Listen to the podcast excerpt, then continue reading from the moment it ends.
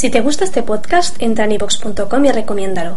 Así le ayudarás a que gane visibilidad en la mayor biblioteca de audio a la carta en castellano, donde además encontrarás centenares de programas de radio, monólogos, audiolibros, conferencias y otros muchos audios de diferentes temáticas. Ah, y recuerda que iVoox es con V. Capítulo treinta y dos. Bueno, ¿qué ha ocurrido? Te buscamos por todas partes y no te encontramos. ¿No me dijiste que estabas a punto de llegar? Me doy la vuelta para darle la espalda a la ventana y me reprendo a mí misma por no haber encontrado una excusa, lo que me coloca en la incómoda posición de tener que sortear la pregunta. Y lo estaba, pero bueno, tuve una especie de retortijón y... Cállate ahora mismo, dice Miles. En serio, no digas nada más. ¿Me he perdido algo? Pregunto. Cierro los ojos para evitar los pensamientos que inundan su cabeza, las palabras que se despliegan ante mí como uno de esas franjas que anuncian una noticia de última hora en la C N N. ¡Qué asco! ¿Por qué insisten en hablar de esas cosas? Aparte del hecho de que Drina no se dignó aparecer. No, nada. Me pasé la primera parte de la noche ayudando a Haven a buscarla, y la segunda parte intentando convencerla de que estaría mejor sin ella. Ni que estuvieran saliendo juntas, por favor, es la relación más rara que he visto en mi vida. Me sujeto la cabeza y me bajo de la cama, aunque es la primera mañana en una semana que me despierto sin resaca. Y aunque sé que podría considerarse algo muy bueno, eso no cambia el hecho de que me siento peor que nunca. Bueno, ¿qué pasa? ¿Te apetece hacer unas compritas de Navidad en Fashion Island? No puedo, todavía estoy castigada, le digo mientras rebusco entre el montón de sudaderas. Me quedo helada al ver la que Damen me compró en Disneyland antes de que todo cambiara, antes de que mi vida pasara de ser solo extraña a ser extraordinariamente extraña. ¿Hasta cuándo? No sabría decirte. Dejo el teléfono sobre la cómoda mientras me paso una sudadera verde lima con capucha por la cabeza. En realidad, sé que da igual cuánto tiempo me haya castigado Sabine, porque si quisiera salir, saldría. No tendría más que asegurarme de regresar antes de que ella volviera a casa. Lo cierto es que es difícil retener a alguien con poderes psíquicos. No obstante, el castigo me proporciona la excusa perfecta para quedarme en casa tranquilita y evitar toda la energía que desprende la gente, y esa es la razón por la que lo acepto sin problemas. Vuelvo a coger el teléfono justo a tiempo para oírle decir a Miles: vale, pues llámame cuando estés libre. Me pongo unos vaqueros y después me siento frente al escritorio. Y aunque me duele la cabeza, me arden los ojos y me tiemblan las manos, estoy decidida a pasar el día sin la ayuda del alcohol, de Damen o de viajes prohibidos a otros planos astrales. Desearía haber sido más insistente, haberle exigido a Damen que me enseñara cómo protegerme. ¿Por qué la solución siempre parece pasar por Ava? Sabine llama con vacilación a mi puerta y me doy la vuelta justo en el momento en que entra en la habitación. Tiene la cara pálida y demacrada, y los ojos enrojecidos. Su aura se ha vuelto gris y se ha llenado de manchas. Me encojo de pena al darme cuenta de que todo eso es culpa de Jeff, y de que Sabine ha descubierto por fin todas sus mentiras. Mentiras que yo podría haberle revelado desde un principio para impedir que le rompieran el corazón, pero para ello habría tenido que anteponer sus necesidades a las mías. Ever dice antes de detenerse junto a mi cama: he pensado que como yo no me siento muy cómoda con todo este asunto del castigo y puesto que tú eres casi una adulta, quizá debiera tratarte como si lo fueras, así que... Así que ya no estás castigada, termino la frase en mi cabeza. Sin embargo, cuando me doy cuenta de que ella cree que todos mis problemas se deben al dolor de la pérdida, me arde la cara de vergüenza. Ya no estás castigada. Esboza una sonrisa, un gesto de paz que no me merezco. No obstante, me preguntaba si has cambiado de opinión con respecto a lo de hablar con alguien, porque conozco a un terapeuta que... Sacudo la cabeza antes de que pueda terminar. Sé que tiene buenas intenciones, pero me niego. Y cuando se da la vuelta para marcharse, me sorprendo a mí misma diciendo: oye, ¿quieres salir a cenar esta noche? Mi tía titubea junto al bando de la puerta, atónita por la invitación. Yo invito. Sonrío para animarla. No tengo ni la menor idea de cómo voy a soportar pasar una noche en un enorme y atestado restaurante, aunque por lo menos podré utilizar parte del dinero que gané en el hipódromo para pagar la cuenta. Eso sería genial, dice. Tamborilea con los nudillos en la pared antes de dirigirse hacia el pasillo. Estaré en casa a las siete. En el instante en que oigo cómo se cierra la puerta, Riley me da unos golpecitos en el hombro y grita: Ever. Ever. ¿Puedes verme? Me da un susto de muerte. Por Dios, Riley, casi me matas del susto. ¿Por qué gritas? Me pregunto por qué refunfuño tanto cuando lo cierto es que me alegra muchísimo ver a mi hermana de nuevo. Ella sacude la cabeza y se deja caer sobre mi cama. He estado intentando hablar contigo durante días, para que lo sepas. Creí que habías perdido la capacidad de verme, y estaba empezando a entrarme el pánico. Perdí mis capacidades, pero solo porque empecé a beber mucho. Y logré que me expulsaran. Sacudo la cabeza. Monté un buen follón. Lo sé. Riley asiente con expresión preocupada. Te estuve observando todo el rato. No dejé de saltar delante de ti, de gritarte y dar palmadas para ver si conseguía que me vieras, pero estabas demasiado hecha polvo para hacerlo. ¿Recuerdas la vez que la botella salió volando de tu mano? Sonríe y me hace una reverencia. Pues fui yo. Y tienes suerte de que no te atizara con ella en la cabeza. Bueno, ¿qué narices ha pasado? Me encojo de hombros y bajo la vista al suelo. Sé que le debo una respuesta, una explicación válida que aplaque sus preocupaciones, pero no estoy segura de por dónde empezar. Bueno, lo cierto es que toda la energía del exterior había comenzado a abrumarme, no podía soportarla más. Y cuando me percaté de que el alcohol me protegía de ella, supongo que quise que esa sensación continuara y no volver a pasar por lo de antes.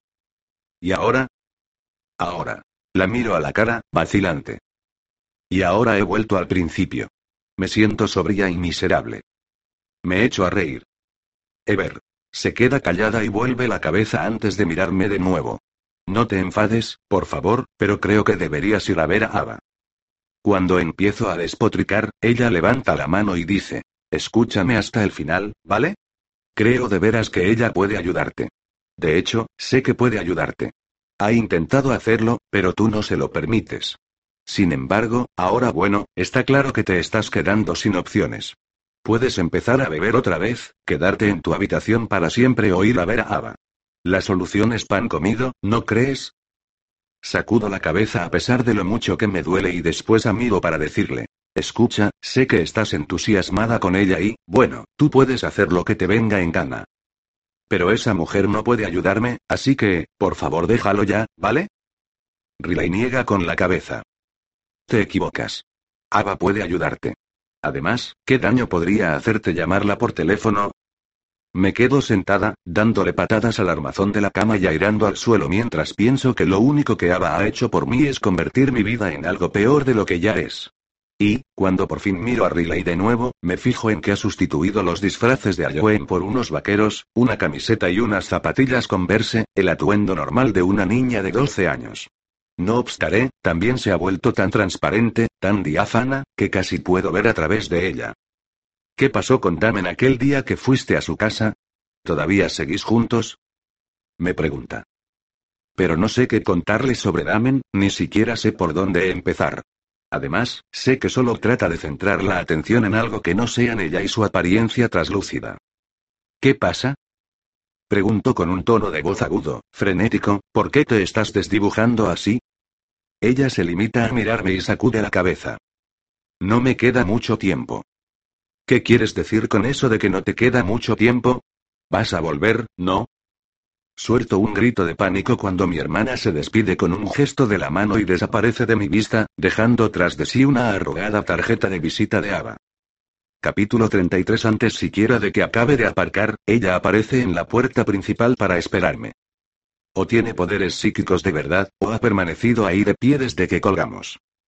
No obstante, cuando veo la preocupación que refleja su rostro me siento culpable por haber pensado algo así.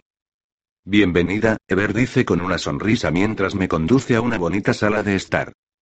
Miro a mi alrededor y me fijo en las fotos enmarcadas, en los enormes libros que hay sobre la mesita de café tallada, y en el sofá y las sillas a juego. No puedo evitar sorprenderme por lo normal que parece todo. ¿Esperabas paredes moradas y bolas de cristal? Se echa a reír y me hace un gesto para que la siga hasta la luminosa cocina, que tiene el suelo de piedra beige, electrodomésticos de acero inoxidable y un tragaluz en el techo. Preparémonos un poco de té, me dice mientras pone a hervir el agua y me ofrece un sitio en la mesa. La observo mientras coloca galletitas en un plato y prepara nuestro té. Cuando ocupa el lugar que está frente a mí, la miro y le digo: aún siento haber sido tan grosera y tan todo. Me encojo de hombros, avergonzada de haber sido tan torpe y desagradable. Sin embargo, Ava se limita a sonreír y coloca una mano sobre la mía. Y en el momento en que me toca, me siento mucho mejor. Me alegro mucho de que hayas venido. Estaba muy preocupada por ti. Clavo la mirada en la mesa y observo el mantelito individual verde lima, sin saber muy bien por dónde empezar. Pero puesto que es ella quien está al cargo de la situación, lo hace en mi lugar. ¿Has visto a Riley? Pregunta sin dejar de mirarme a los ojos. No puedo creer que quiera empezar por ahí. Sí, respondo al final. Y, para que lo sepas, no tiene muy buen aspecto. Aprieto los labios y aparto la mirada, convencida de que ella tiene la culpa. No obstante, Ava se limita a echarse a reír. A reír. Tu hermana está bien, confía en mí, me responde antes de darle un sorbo al té, que confía en ti. La miro con la boca abierta y sacudo la cabeza. Ver cómo se toma el té y mordisquea una galletita con tanta calma me saca de quicio. ¿Por qué debería hacerlo?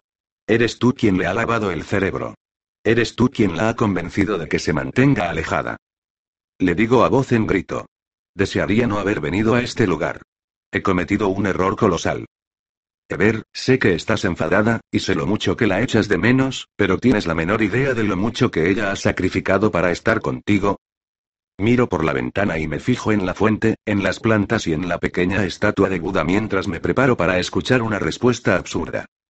Ha renunciado a la eternidad. Pongo los ojos en blanco. Por favor, si hay algo que le sobra es tiempo. Me refiero a algo más que al tiempo. ¿Sí? ¿A qué? Pregunto, aunque siento el impulso de soltar la galleta y salir pitando de aquí. Ava es una engañabobos, una farsante, y habla con mucha autoridad sobre cosas de lo más extravagantes. El hecho de que Riley esté aquí contigo significa que no puede estar con ellos. ¿Con ellos? Con tus padres y con Buttercup, me contesta, y recorre con el dedo índice el borde de su taza sin dejar de mirarme. ¿Cómo sabes? Por favor, creía que ya habíamos dejado eso atrás, dice.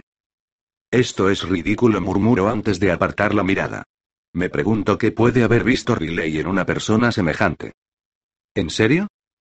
Se aparta el cabello cobrizo de la cara y revela una frente lisa y sin arrugas, libre de toda preocupación. Vale, morderé el anzuelo. Si sabes tanto, dime una cosa, ¿dónde crees que se encuentra Riley cuando no está conmigo? Pregunto, buscando su mirada. Aunque pienso para mis adentros. Esta sí que va a ser buena. Deambulando. Se lleva la taza a los labios y da un nuevo sorbo. Deambulando. Ya, claro. Suelto una risotada. Como si lo supieras. No le queda otro remedio, puesto que ha elegido quedarse contigo. Vuelvo a mirar por la ventana con una sensación de opresión en el pecho mientras me digo que eso no es cierto. Riley no cruzó el puente. Te equivocas. Yo vi cómo lo hacía. La fulminó con la mirada. Hasta me dijo adiós con la mano. Todos lo hicieron. Lo sé porque estaba allí. Ever, no dudo de lo que viste. Lo que quiero decir es que Riley no cruzó al otro lado. Se detuvo a mitad de camino y volvió para buscarte. Lo siento, pero te equivocas de nuevo, le digo. Eso no es del todo cierto. El corazón late con fuerza en mi pecho cuando recuerdo ese último momento, las sonrisas, los gestos de despedida y después después nada. Desaparecieron mientras yo luchaba y suplicaba por quedarme. Ellos se fueron y yo me quedé. Y todo por mi culpa. Todas las cosas malas tienen su origen en mí. Riley regresó en el último segundo, añade. Cuando nadie miraba y tus padres ya habían cruzado con Buttercup. Me lo ha contado ella, Ever. Hemos hablado de esto muchas veces. Tus padres siguieron adelante, tú volviste a la vida y Riley se quedó atrapada. Y ahora pasa su tiempo visitándonos a ambas, a los antiguos vecinos y amigos y a unos cuantos famosos inapropiados. ¿Tú sabías eso? La miro con los ojos abiertos de par en par. Ava asiente.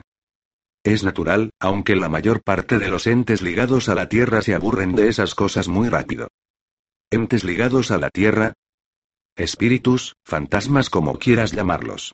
Aunque son bastante diferentes de aquellos que han cruzado al otro lado. ¿Y dices que Riley está atrapada? Vuelve a hacer un gesto afirmativo. Debes convencerla de que tiene que marcharse. Sacudo la cabeza mientras pienso. Eso no está en mis manos. Ya se ha ido. Ahora apenas viene a verme, murmuro.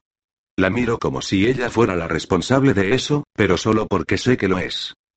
Debes darle a tu hermana tus bendiciones. Tienes que hacerle saber que no pasa nada. Escucha, le digo, harta de la conversación, harta de que Ava se meta en mis asuntos y me diga cómo debo vivir mi vida. Vine aquí en busca de ayuda, no para oír esto. Si Riley quiere quedarse aquí es cosa suya. El hecho de que tenga doce años no significa que yo pueda decirle lo que debe o no debe hacer. Es bastante cabezota, ¿sabes? Um, me pregunto a quién se parecerá, replica ella, que da otro sorbo al té sin dejar de mirarme. Y aunque sonríe y trata de hacer que todo parezca una broma, yo la miro a la cara y le digo: si has cambiado de idea con respecto a lo de ayudarme, dilo sin más. Me levanto de la silla. Tengo los ojos cargados de lágrimas, me duele la cabeza y me muero de miedo, pero estoy dispuesta a marcharme si tengo que hacerlo. Recuerdo el día en que mi padre me enseñó la clave de toda negociación: tienes que estar dispuesto a marcharte cueste lo que cueste. Ava me mira durante unos instantes y luego me hace un gesto para que me siente. Como quieras. Deja escapar un suspiro. Esto es lo que tienes que hacer. Cuando Ava me acompaña por fin a la puerta, me sorprendo al ver que ya ha oscurecido. Supongo que he pasado más tiempo dentro del que creía mientras practicaba la meditación paso a paso, mientras aprendía cómo protegerme y crear mi propio escudo psíquico. Aunque las cosas no empezaron muy bien, sobre todo por la conversación acerca de Riley, me alegro de haber venido. Es la primera vez que me siento completamente normal sin el apoyo del alcohol o de Damen en mucho tiempo. Le doy las gracias de nuevo y me dirijo al coche. Estoy a punto de subirme al vehículo cuando Ava me dice: Ever.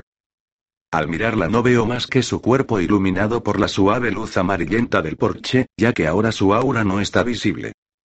Me gustaría de verdad que me dejaras enseñarte cómo deshacer el escudo. Tal vez te sorprenda, pero puede que eches de menos tu don, dice en un intento por persuadirme. Pero ya hemos hablado del tema, y más de una vez. Además, he tomado una decisión y no pienso echarme atrás.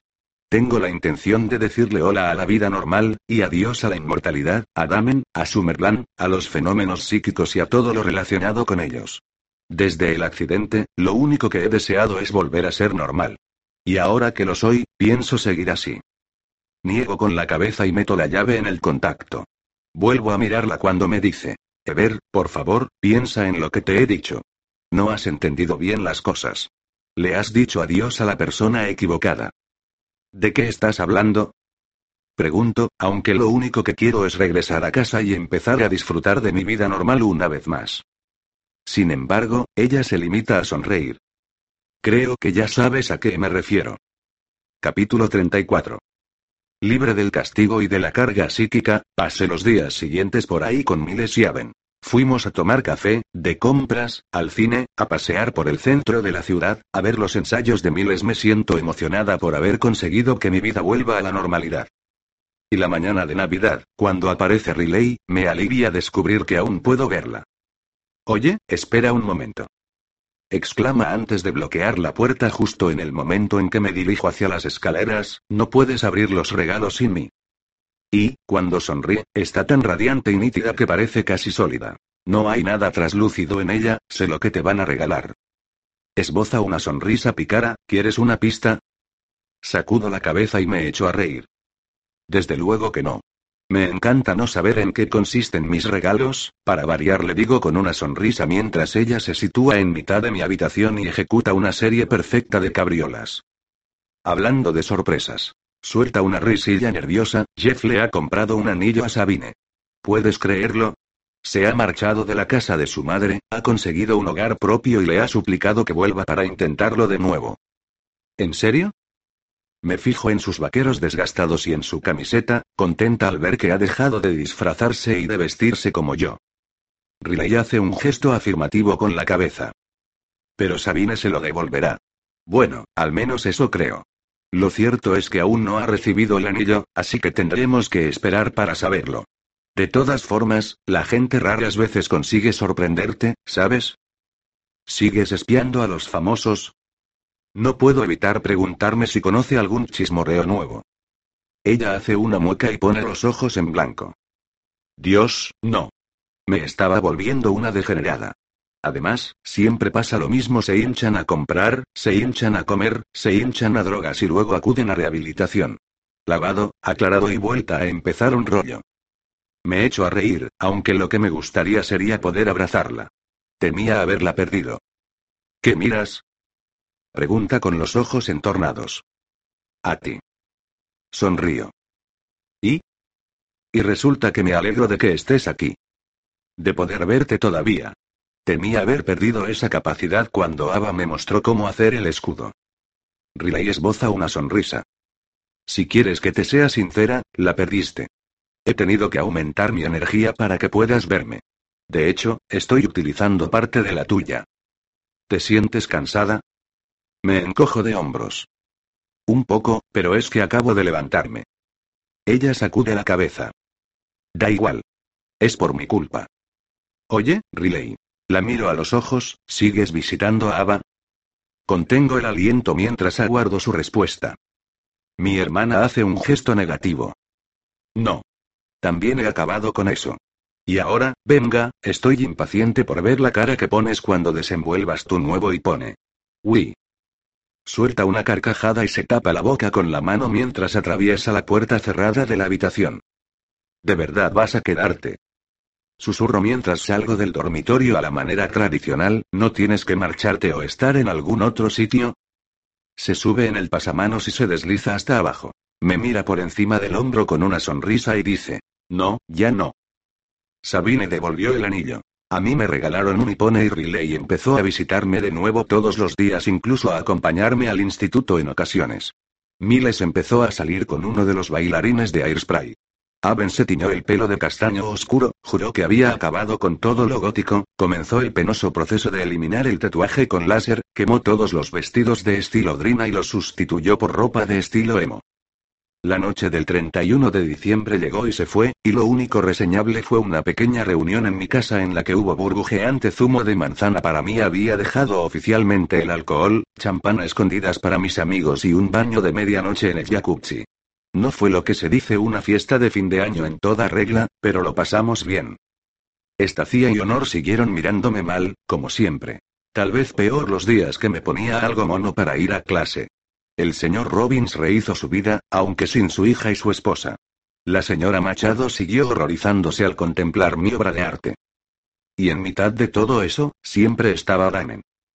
Como el cemento que une las tejas, como la cubierta de un libro, él llenaba mis espacios en blanco y lo mantenía todo en su lugar, impidiendo que el contenido se derramara. No obstante, cada vez que tenía un examen sorpresa, cada vez que me lavaba el pelo, en cada comida, en cada película, en cada canción, cada vez que me sumergía en el jacuzzi, me acordaba de él y me sentía aliviada al saber que estaba ahí fuera, en alguna parte. Aunque había decidido no verlo más. Para San Valentín, Miles y Haven ya están enamorados pero no el uno del otro.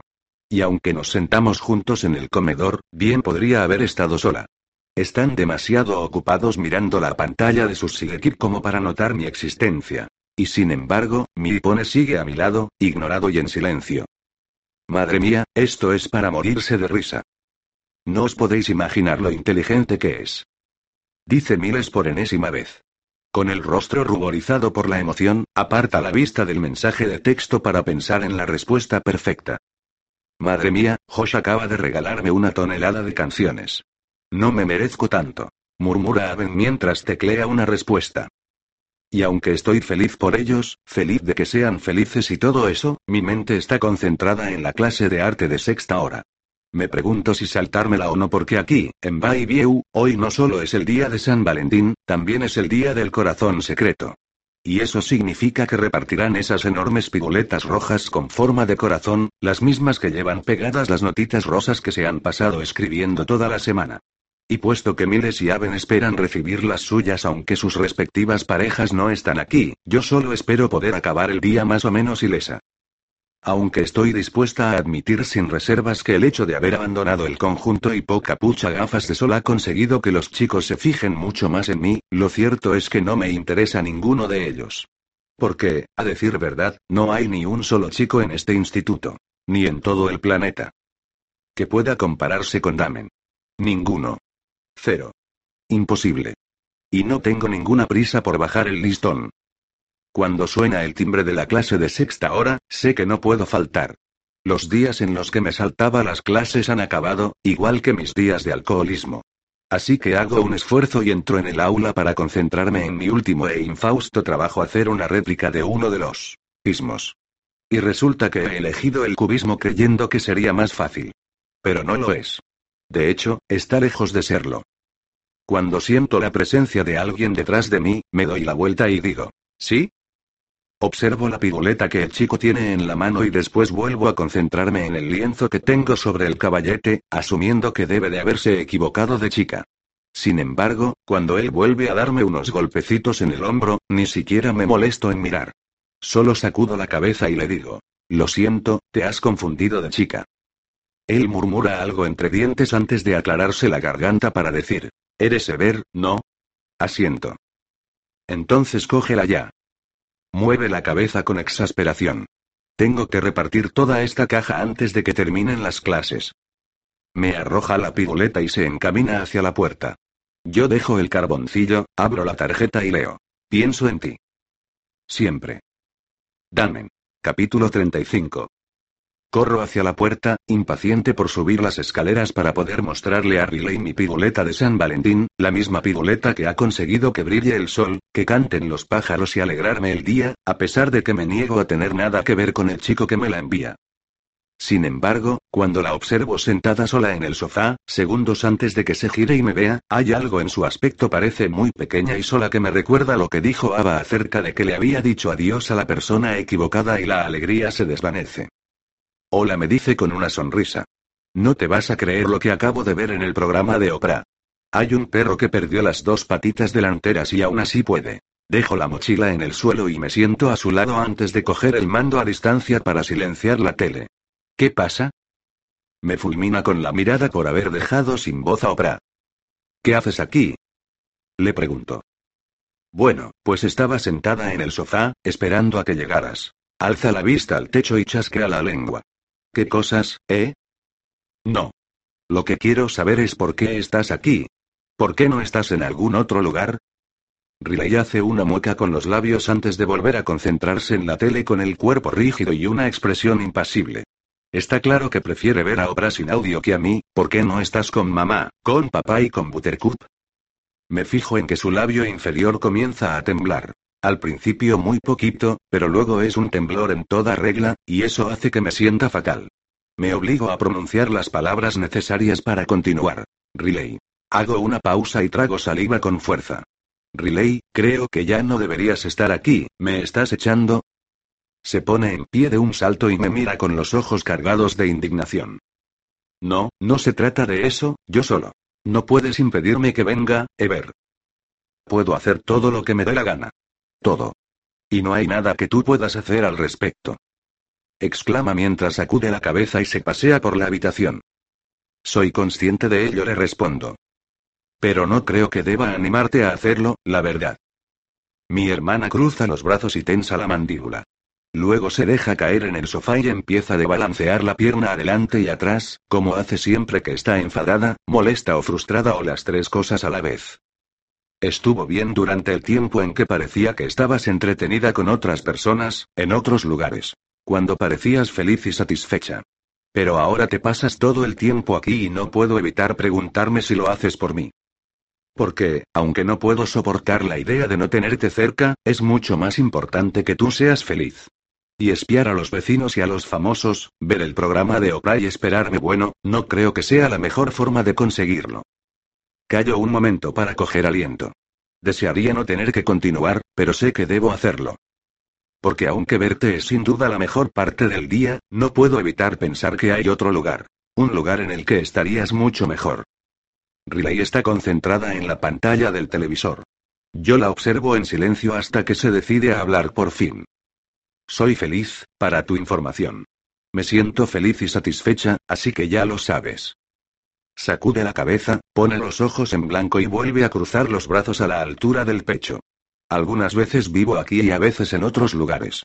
En ese lugar llamado Summerland, que es un sitio precioso, por si no lo recuerdas. Me mira de reojo. Yo asiento. Vaya si lo recuerdo. Riley se reclina sobre el respaldo y cruza las piernas. Así que, como puedes ver, disfruto de lo mejor de ambos mundos. ¿Cuál es el problema? Aprieto los labios y la miro. Me niego a dejarme intimidar por sus argumentos y confío en que estoy haciendo lo correcto, lo mejor para ella. Pues el problema es que creo que existe un lugar incluso mejor. Un lugar en el que te esperan mamá, papá y Buttercup. Escucha, Ever me interrumpe. Sé que crees que estoy aquí porque deseo cumplir los trece y, puesto que eso no va a ocurrir, estoy dispuesta a vivir la vida a través de ti. Y sí, puede que eso sea cierto en parte, pero ¿te has parado a pensar que puede que esté aquí porque yo tampoco puedo soportar la idea de abandonarte? Me mira y parpadea con rapidez, pero cuando trato de hablar ella levanta la mano y continúa. Al principio los seguí porque bueno, son nuestros padres y creí que debía hacerlo. Pero cuando vi que te quedabas atrás, fui a buscarte. Cuando llegué a ese lugar, tú ya te habías marchado. No pude encontrar el puente de nuevo y luego, bueno, me quedé atrapada. Sin embargo, después conocí a algunas personas que llevaban años allí. Bueno, la idea terrestre de los años, y ellos me enseñaron cosas. Riley. Empiezo a decir, pero ella me interrumpe sin vacilar. Y, para que lo sepas, ya he visto a mamá, a papá y a Buttercup, y todos están bien. En realidad, están mejor que bien, son felices. Lo único que desean es que dejes de sentirte culpable todo el tiempo. Pueden verte, ¿lo sabías? Pero tú no puedes verlos. No puedes ver a aquellos que han cruzado el puente. Solo puedes ver a los que son como yo. A mí me importan un comino los detalles acerca de a quién puedo ver y a quién no. Me he quedado en esa parte sobre que ellos desean que deje de sentirme responsable, aunque sé que solo pretenden ser unos buenos padres y aliviar mi sentimiento de culpa. Porque la verdad es que el accidente ocurrió por mi culpa. Si no hubiera hecho que mi padre diera la vuelta para poder coger la sudadera del estúpido campamento de animadoras de Pinecone Lake que había olvidado, jamás nos habríamos encontrado en ese lugar, en esa carretera, en el momento exacto en que un estúpido ciervo confundido se puso delante de nuestro coche y obligó a mi padre a virar bruscamente, salir volando hacia el barranco y estrenarse contra un árbol. Todo el mundo murió menos yo. Por mi culpa. Todo. Solo por mi culpa. Sin embargo, Riley sacude la cabeza y dice, si fuera culpa de alguien, sería de papá, porque todo el mundo sabe que no se debe girar de golpe cuando aparece un animal delante del coche. Se supone que debes golpearlo y seguir adelante. Pero tú y yo sabemos que él no habría podido hacer algo así, de modo que trató de salvarnos a todos y solo consiguió salvar al ciervo. No obstante, puede que fuera culpa del ciervo. No tenía nada que hacer en la carretera cuando había un bosque precioso al lado. O tal vez fuera culpa de la barrera de protección, por no haber sido lo bastante fuerte y firme, por no estar hecha de un material más sólido. O quizá la culpa sea de la compañía de coches, por haber fabricado un sistema de dirección defectuoso y unos frenos de mierda. O quizá. Se queda callada y me mira. La cuestión es que no fue culpa de nadie. Las cosas sucedieron sin más. Como se suponía que debían suceder. Ahogo un sollozo. Desearía creer todo eso, pero no puedo. Porque sé que no es cierto. Porque sé la verdad. Todos lo sabemos, y lo aceptamos. Así que ha llegado el momento de que tú lo sepas y lo aceptes también. Al parecer, a ti no te había llegado la hora. Sí que me había llegado. Damen hizo trampas y yo le seguí el juego. Trago saliva y miro la tele. El programa de Oprah se ha terminado y el doctor Phil ha ocupado su lugar, un tipo calvo con una boca enorme que nunca deja de moverse. ¿Recuerdas cuando parecía transparente? Eso se debía a que estaba preparada para cruzar al otro lado. Cada día me acercaba más y más al otro lado del puente. Pero justo cuando decidí cruzar, bueno, me pareció que era el momento en que tú más me necesitabas. Y no pude soportar la idea de abandonarte y aún no puedo, admite. Sin embargo, aunque en realidad quiero que se quede, me da la sensación de que ya le he robado una vida. Y no quiero robarle la vida después de la muerte también. Riley, ha llegado la hora de que te marches. Le digo, y hablo en susurros porque aún hay una parte de mí que desea que no me oiga. Sin embargo, en cuanto pronuncio las palabras comprendo que hago lo correcto, así que vuelvo a decirlas, aunque esta vez en voz más alta. Las palabras destilan seguridad, convicción. Creo que deberías marcharte, repito, aunque apenas puedo creer lo que oyen mis oídos. Riley se levanta del sofá con una expresión sorprendida y triste. Lágrimas cristalinas se deslizan por sus mejillas. Trago saliva con fuerza una vez más y le digo, no puedes hacerte una idea de lo mucho que me has ayudado. No sé qué habría hecho sin ti. Eras la única razón por la que me levantaba cada mañana y seguía adelante. Pero ahora estoy mejor, y ha llegado el momento de que tú. Me quedo callada, ahogada con mis propias palabras, incapaz de continuar. Mamá dijo que al final acabarías enviándome de vuelta, dice, y sonríe. La miro y me pregunto qué significa eso. Me dijo: algún día, tu hermana crecerá por fin y hará lo correcto. Y en el mismo momento en que Riley pronuncia esas palabras, ambas nos echamos a reír. Reímos por lo absurdo de la situación. Reímos por lo mucho que le gustaba a mi madre decir: algún día crecerá así. Reímos para descargar la tensión y el dolor de la despedida. Reímos porque nos parece lo mejor que podemos hacer. Y cuando las risas se desvanecen, miro a mi hermana y le digo: pásate de vez en cuando a saludarme, ¿vale? Ella sacude la cabeza y aparta la mirada. Dudo mucho que seas capaz de verme, ya que no ves a mamá y a papá, y en Summerland. ¿Podré verte allí? Pregunto mientras pienso que puedo hacerle una visita a Ava para pedirle que me enseñe a retirar el escudo, pero solo para visitar a Riley en Summerland. Para nada más. Ella se encoge de hombros. No estoy segura, pero haré todo lo posible por enviarte algún tipo de señal, algo para que sepas que estoy bien. Algo que solo relaciones conmigo. ¿Algo como que? Pregunto. Me entra el pánico al ver que comienza a desvanecerse. No creí que fuera a ocurrir tan rápido, ¿y cómo lo sabré? ¿Cómo podré estar segura de que es una señal tuya? Confía en mí, lo sabrás. Sonríe y se despide con un gesto de la mano antes de desaparecer. Capítulo treinta y seis. En el instante en que Riley desaparece, me echo a llorar. Sé que he hecho lo correcto, pero desearía que no doliera tanto. Me quedo así un rato, acurrucada en el sofá recordando lo que dijo acerca del accidente, lo de que no era culpa mía. Pero aunque me gustaría poder creerlo, sé que no es cierto. Aquel día se perdieron cuatro vidas, y todo por mi culpa. Todo por una estúpida sudadera azul de un campamento de animadoras. Te compraré otra, dijo mi padre mientras me observaba por el espejo retrovisor. Sus ojos azules eran idénticos a los míos. Si doy la vuelta ahora, nos encontraremos mucho tráfico. Pero es mi favorita. Lloriqué. La que conseguí en el campamento de animadoras. No se puede comprar en ningún sitio. Hice un mohín, a sabiendas de que estaba a punto de salirme con la mía. ¿De verdad la necesitas tanto? Asentí y sonreí al ver que mi padre sacudía la cabeza, respiraba hondo y hacía girar el coche. Me miró por el espejo retrovisor en el mismo instante en el que el ciervo apareció en la carretera. Quería creer a Riley, implantar en mi cerebro esa nueva idea. Pero el hecho de conocer la verdad garantizaba que eso nunca ocurriría. Me enjugó las lágrimas de la cara y recuerdo las palabras de Ava. Pienso que si Riley era la persona a la que debía decirle adiós, entonces Damen debe de ser la persona equivocada. Tiendo el brazo para coger la piruleta que he colocado sobre la mesa y ahogo una exclamación al ver que se ha transformado en un tulipán. En un enorme y brillante tulipán rojo.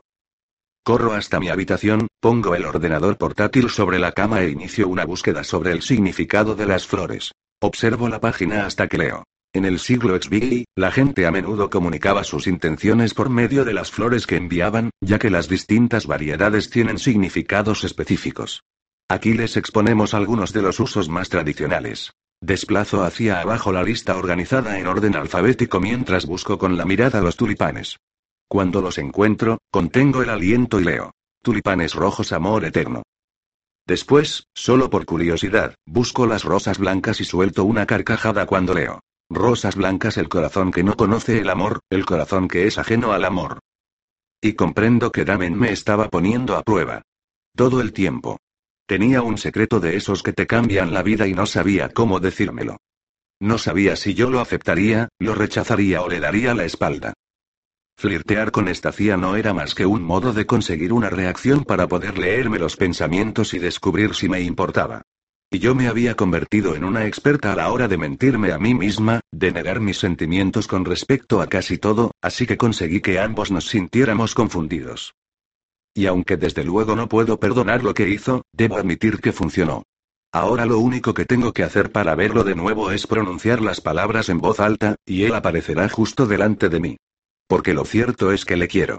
Le he querido siempre. Le he querido desde el primer día. Le quería incluso cuando juraba que no lo hacía. Le quiero sin poder remediarlo. Y aunque no sé de qué va todo ese rollo de la inmortalidad, Summerland es un lugar genial. Además, si Riley está en lo cierto, si existe esa cosa llamada destino, entonces puede que también pueda aplicarse a esto, ¿no? Cierro los ojos e imagino el maravilloso cuerpo cálido de Damen acurrucado junto al mío. El susurro de sus labios suaves junto a mi oreja, mi cuello y mi mejilla. La sensación que me provocan sus labios cuando se aprietan contra los míos. Mantengo esa imagen en mente, las sensaciones que me provocan nuestro amor perfecto y nuestros besos perfectos, y susurro las palabras que me he guardado todo este tiempo. Las palabras que me asusta pronunciar. Las palabras que lo traerán hasta mí. Las pronuncio una y otra vez, y mi voz gana fuerza a medida que resuenan en la estancia. Sin embargo, cuando abro los ojos descubro que estoy sola. Y entonces comprendo que he esperado demasiado tiempo. Capítulo treinta y siete. Bajo las escaleras en busca de un poco de helado. Sé que el dulce y cremoso agendas no curará mi corazón roto, pero espero que pueda suavizar un poco el dolor. Cojo una tarrina del congelador y la sujeto entre los brazos mientras busco una cuchara, pero todo se me cae al suelo cuando oigo una voz que dice: "Qué conmovedor, Ever, muy, muy conmovedor". Me inclino hacia adelante, encojo los dedos de los pies que me ha machacado la tarrina de helado de vainilla suiza con almendras y contemplo boquiabierta a la perfecta Drina. Está sentada en la pose propia de una señorita remilgada frente a la mesa del desayuno, con las piernas cruzadas, las manos enlazadas sobre el regazo y la espalda recta. Ha sido muy lindo que llamaras a Damen después de conjurar esa pequeña y mojigata escena de amor en tu cabeza. Se echa a reír mientras me recorre con la mirada. Y sí, todavía puedo leer tus pensamientos. Tu pequeño escudo psíquico es más fino que el sudario de Turín, me temo. De todas formas, en lo que respecta a Damen y a ti como pareja y vuestro fueron felices y comieron perdices. Sacude la cabeza. Bueno, entenderás que no puedo permitir que eso ocurra. Resulta que mi trabajo en esta vida es destruirte, y, por si no lo sabes, todavía puedo hacerlo. La observo mientras me concentro en mantener mi respiración lenta y regular y en alejar de mi mente todo pensamiento incriminatorio, ya que sé que ella los usará contra mí. Pero tratar de despejar tu mente es tan efectivo como pedirle a alguien que no piense en elefantes porque a partir de ese momento, solo puede pensar en elefantes. ¿En elefantes? ¿De verdad? Deja escapar un gemido, un sonido grave y malvado que resuena en la estancia. Por el amor de Dios, ¿qué ha visto Damen en ti? Vuelve a examinarme de arriba abajo con desdén. Está claro que no es tu intelecto ni tu ingenio, puesto que todavía no hemos visto evidencia alguna de que existan. ¿Y tu idea de la escena de amor? Tan propia de Disney o del Family Channel, tan espantosamente aburrida de verdad, Ever, tengo que recordarte que Damen lleva en el mundo centenares de años. Y entre ellos se cuentan los años sesenta y el amor libre. Sacude la cabeza en un gesto de exasperación. Si buscas a Damen, debo decirte que no está aquí. Mi voz suena ronca, afónica, como si no la hubiera utilizado desde hace días. Ella arquea una ceja. Créeme, sé muy bien dónde está Damen. Siempre sé dónde está Damen. A eso me dedico. Así que te dedicas a acecharlo. Aprieto los labios. Sé que no debería provocarla, pero lo cierto es que no tengo nada que perder. Va a matarme de todas formas. Drina frunce los labios y levanta una de sus manos para examinar la manicura perfecta de sus uñas. Ni mucho menos, murmura. Bueno, si en eso has decidido emplear los últimos trescientos años, debo decir que, más bien seiscientos, insignificante monstruito. seiscientos años. Me recorre con la mirada y frunce el ceño. ¿seiscientos años? ¿Habla en serio? Drina pone los ojos en blanco y se levanta de la silla. Los mortales sois tan aburridos, estúpidos, predecibles y ordinarios. No obstante, a pesar de todos vuestros evidentes defectos, es obvio que siempre conseguís despertar en Damen ese afecto que le impulsa a alimentar a los hambrientos, a servir a la humanidad, a luchar contra la pobreza, a salvar a las ballenas, a luchar contra los vertidos, a reciclar, a meditar sobre la paz, a decir no a las drogas, al alcohol y al consumismo, y a todas esas estupideces que no sirven para nada. Persigue absurdas causas altruistas. ¿Y para qué? ¿Aprendéis alguna vez? Hola. ¿Habéis oído hablar sobre el calentamiento global? Parece que no. Y aún así, a pesar de todo, Damen y yo hemos conseguido salir adelante, aunque lo cierto es que siempre me lleva muchísimo tiempo desprogramarlo para volver a recuperar al Damen lujurioso, hedonista, ambicioso e indulgente que conozco y quiero. No obstante, esto no es más que otro pequeño desvío, créeme, y antes de que te enteres, volveremos a ocupar la cima del mundo. Avanza hacia mí. Su sonrisa se hace más amplia con cada paso que da para rodear la encimera de granito. Parece una gata siamesa. Si te soy franca, Ever, no puedo entender qué es lo que has visto en él. Y no me refiero a lo que ven en él las demás mujeres y, admitámoslo, también la mayoría de los hombres. No, me refiero a que Damen y tú siempre sufrís cuando estáis juntos. Damen es el responsable de que estés pasando por todo esto. Si no hubieras sobrevivido a ese maldito accidente. Sacude la cabeza. Creí que era seguro marcharme, estaba convencida de que habías muerto, pero de repente. Sorpresa. Damen se traslada a California porque ha conseguido traerte de vuelta a la vida. Vuelve a sacudir la cabeza furiosa. Cualquiera diría que después de todos estos siglos debería haber aprendido a ser más paciente. Pero lo cierto es que me aburres, y está claro que eso no es culpa mía. Me observa, pero yo me niego a responder. Todavía intento descifrar sus palabras. ¿Drina provocó el accidente? Ella me mira y eleva la vista al techo. Sí, yo provoqué el accidente. ¿Por qué hay que explicártelo todo como si fueras tonta? Sacude la cabeza una vez más. Fui yo quien espanté al ciervo que invadió la carretera y se puso en vuestro camino. Sabía que tu padre era un bobo sentimental de buen corazón que estaría dispuesto a arriesgar la vida de su familia para salvar a un ciervo. Ya te he dicho que los mortales sois muy predecibles. Sobre todo los que sois sinceros y siempre tratáis de hacer el bien. Se echa a reír. Con todo, al final fue casi demasiado sencillo como para resultar divertido. Aunque no te equivoques, Ever, esta vez Damen no está aquí para salvarte, y te aseguro que pienso quedarme para cerciorarme de que he cumplido mi objetivo. Le echo un vistazo a la estancia en busca de algún tipo de protección y me fijo en el cuchillo que hay al otro lado de la cocina, pero sé que no lo cogería a tiempo. No soy tan rápida como Damen y Drina. Al menos, creo que no lo soy. Y no hay tiempo para descubrirlo. Ella suspira. Faltaría más, por favor, coge el cuchillo. Me importa un bledo. Comprueba la hora en su reloj con incrustaciones de diamante. Me gustaría mucho acabar de una vez, si no te importa. Por lo general, me tomo mi tiempo y me divierto un poco, pero hoy es San Valentín y todo eso, y tengo planeado cenar con mi amorcito tan pronto como acabe contigo.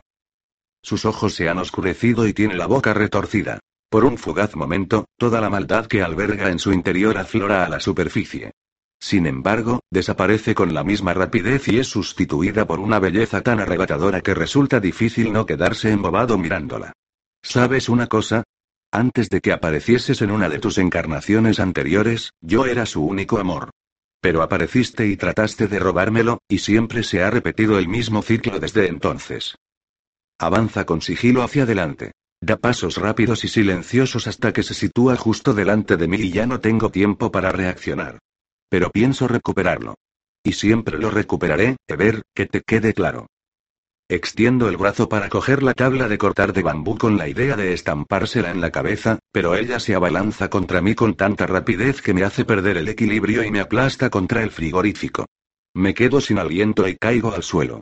Oigo el ruido que produce mi cabeza al abrirse contra el suelo y veo el charco de sangre cálida que emana de mi cráneo y llega hasta mi boca.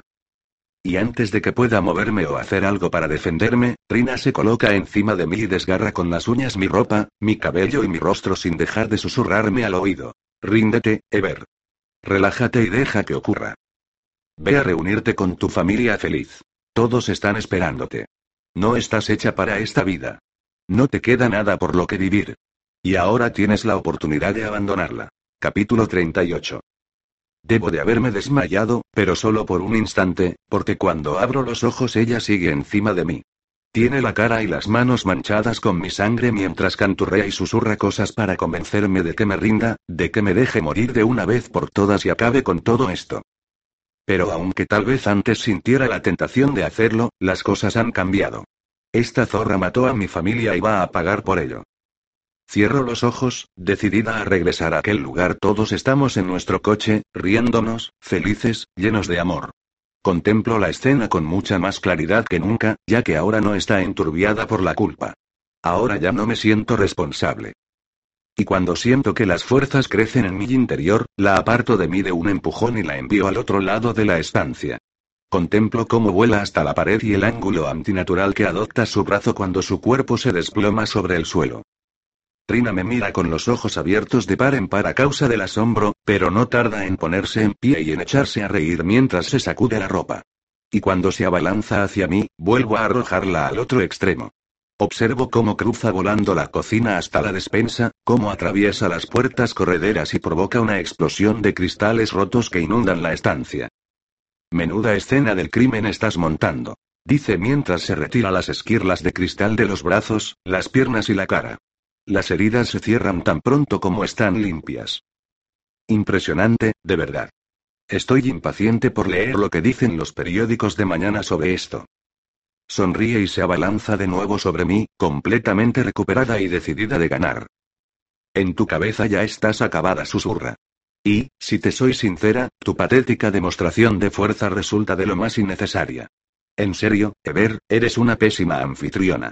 No es de extrañar que no tengas amigos. ¿Así es como tratas a todos tus invitados? La empujo de nuevo, preparada para hacerla atravesar un millar de ventanas si es necesario. Pero apenas he terminado de completar el pensamiento cuando siento un horrible y agudo dolor. Observo cómo Drina avanza hacia mí con una sonrisa de oreja a oreja, pero estoy tan paralizada que ni siquiera puedo detenerla. Eso es lo que se conoce como el viejo truco de cabeza en un cepo con dientes de sierra. Suelta una carcajada. Siempre funciona. Aunque, para ser justa, traté de avisarte. Lo que pasa es que no quisiste escucharme. De verdad, Ever, ha sido tu elección. Puedo incrementar el dolor. Entorna los párpados mientras mi cuerpo se parte de dolor y cae al suelo. Las náuseas me retuercen el estómago. O puedes dejarte morir. Así de fácil y sencillo. La elección es tuya. Intento concentrarme en ella mientras se acerca a mí, pero apenas puedo ver nada y mis extremidades están muy débiles. Drina no es más que un borrón que se mueve a toda velocidad, y sé que no puedo golpearla. Así que cierro los ojos y pienso. No puedo permitir que gane. No puedo dejarla ganar. Esta vez no. No después de lo que le hizo a mi familia. Y cuando impulso el puño hacia ella, con el cuerpo débil, flojo y derrotado, me sorprendo al ver que le acierto en mitad del pecho, aunque solo de refilón. Trastabillo hacia atrás sin aliento. Sé que no ha sido suficiente, que no he conseguido nada. Cierro los ojos y me preparo para el final. Puesto que ahora es inevitable, solo espero que llegue pronto. Sin embargo, cuando se me despeja la cabeza y mi estómago se calma un poco, abro los ojos y descubro que Drina retrocede con dificultad hacia la pared, aferrándose el pecho con las manos y mirándome de manera acusadora. Damen. Lloriquea con la vista clavada en algún lugar a mi espalda. No permitas que me haga esto. No permitas que nos haga esto a ambos. Me giro y lo veo de pie detrás de mí, mirando a Drina y sacudiendo la cabeza. Es demasiado tarde, dice él al tiempo que toma mi mano y enlaza los dedos con los míos. Ha llegado el momento de que te vayas, pobre Ellie. No me llames así. Exclama. Lo que una vez fueron unos asombrosos ojos verdes ahora no son más que una mancha roja, ya sabes cuánto lo detesto. Lo sé, replica Damen, que me aprieta los dedos mientras ella se arruga, envejece y se desvanece ante nuestros ojos. La única prueba de su existencia es el vestido de diseño de seda negra que queda en el suelo. ¿Cómo? Me giro hacia Damen en busca de respuestas. Pero él se limita a sonreír. Se acabó, dice. Se acabó para siempre. Se acabó completa y absolutamente.